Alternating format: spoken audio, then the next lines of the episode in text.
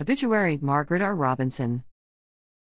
Margaret R. Robinson, 92, of Henrico, entered eternal rest on Wednesday, April 12, 2023.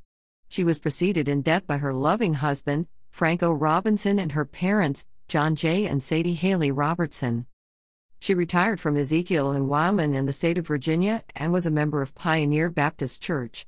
She came from a large family, one of 15 brothers and sisters, was an avid reader, and loved researching genealogy. She is survived by her sons, David Robinson, Sheila, and Edward Robinson, Marlene Talley, granddaughter, Macy Chinault, David Hornberger, sister, Mary Ellen Gambill, loving niece, Elizabeth Bogger, and a large circle of extended family and friends. The family will receive friends 2 to 4 and 6 to 8 p.m. Tuesday, April 18th at Nelson Funeral Home, 4650 South Laburnum Street, where a funeral service will be held 11 a.m. Wednesday, April 19th. Interment will follow at Pioneer Baptist Church Cemetery,